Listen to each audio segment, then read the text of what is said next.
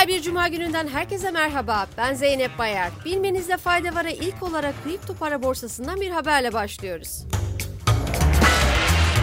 ABD Menkul Kıymetler ve Borsa Komisyonu SEC, Ripple Labs'in menkul kıymetler yasasını ihlal ettiği iddiasıyla açtığı davada şirketin iki yöneticisine yönelik suçlamalarını geri çekti. SEC Aralık 2020'de XRP'nin arkasındaki şirket Ripple Labs ve yöneticilerine dava açmış, şirket ve iki yöneticisini 2012'de piyasaya sürülen XRP'yi satarak 1,3 milyar dolarlık kayıt dışı menkul kıymet arzı gerçekleştirmekle suçlamıştı.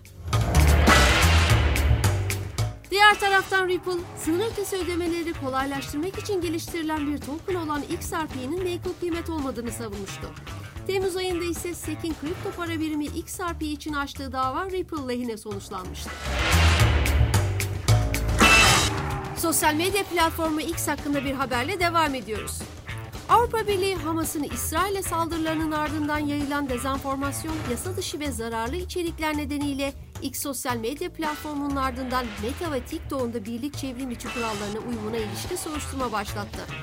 AB tarafından yapılan açıklamada ayrıca her iki şirkete de 25 Ekim'e kadar süre verildiği duyuruldu. X platformuna ilişkin bir haberimiz daha var. X'in doğrulanmamış yeni kullanıcılardan gönderilerle etkileşime girmeleri için yıllık 1 dolar ücret almak üzere Yeni Zelanda ve Filipinler'de yeni bir deneme başlattığı açıklandı. Bu abonelik uygulamalarının ilerleyen haftalarda bütün ülkeleri kapsaması bekleniyor.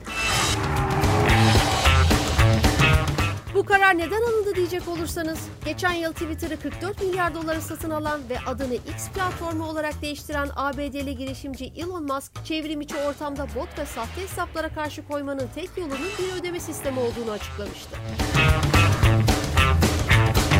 Sırada Nvidia ile Foxconn'un bir yatırım haberi var.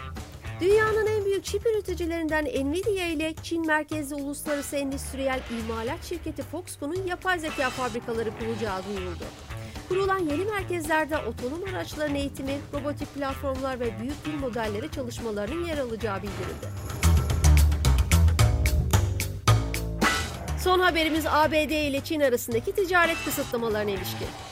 ABD Ticaret Bakanlığı, Çin'e gelişmiş yapay zeka çiplerinin satışına yönelik kuralları sıkılaştıracağını duyurdu.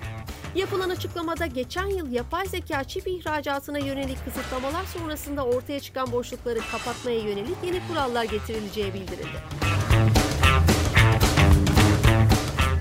Önceki kısıtlamaların Amerika Birleşik Devletleri'ndeki yapay zeka firmalarının tercih ettiği işlemci olan Nvidia H100'ün satışını yasakladığı hatırlatılan açıklamada Çinli şirketlerin bunun yerine H800 veya A800 adı verilen sürümü satın alabileceklerine işaret edildi. Ayrıca ABD kısıtlamalarına tabi olan yarı iletken üretim ekipmanlarının listesinin genişletilmesinin planlandığı kaydedildi.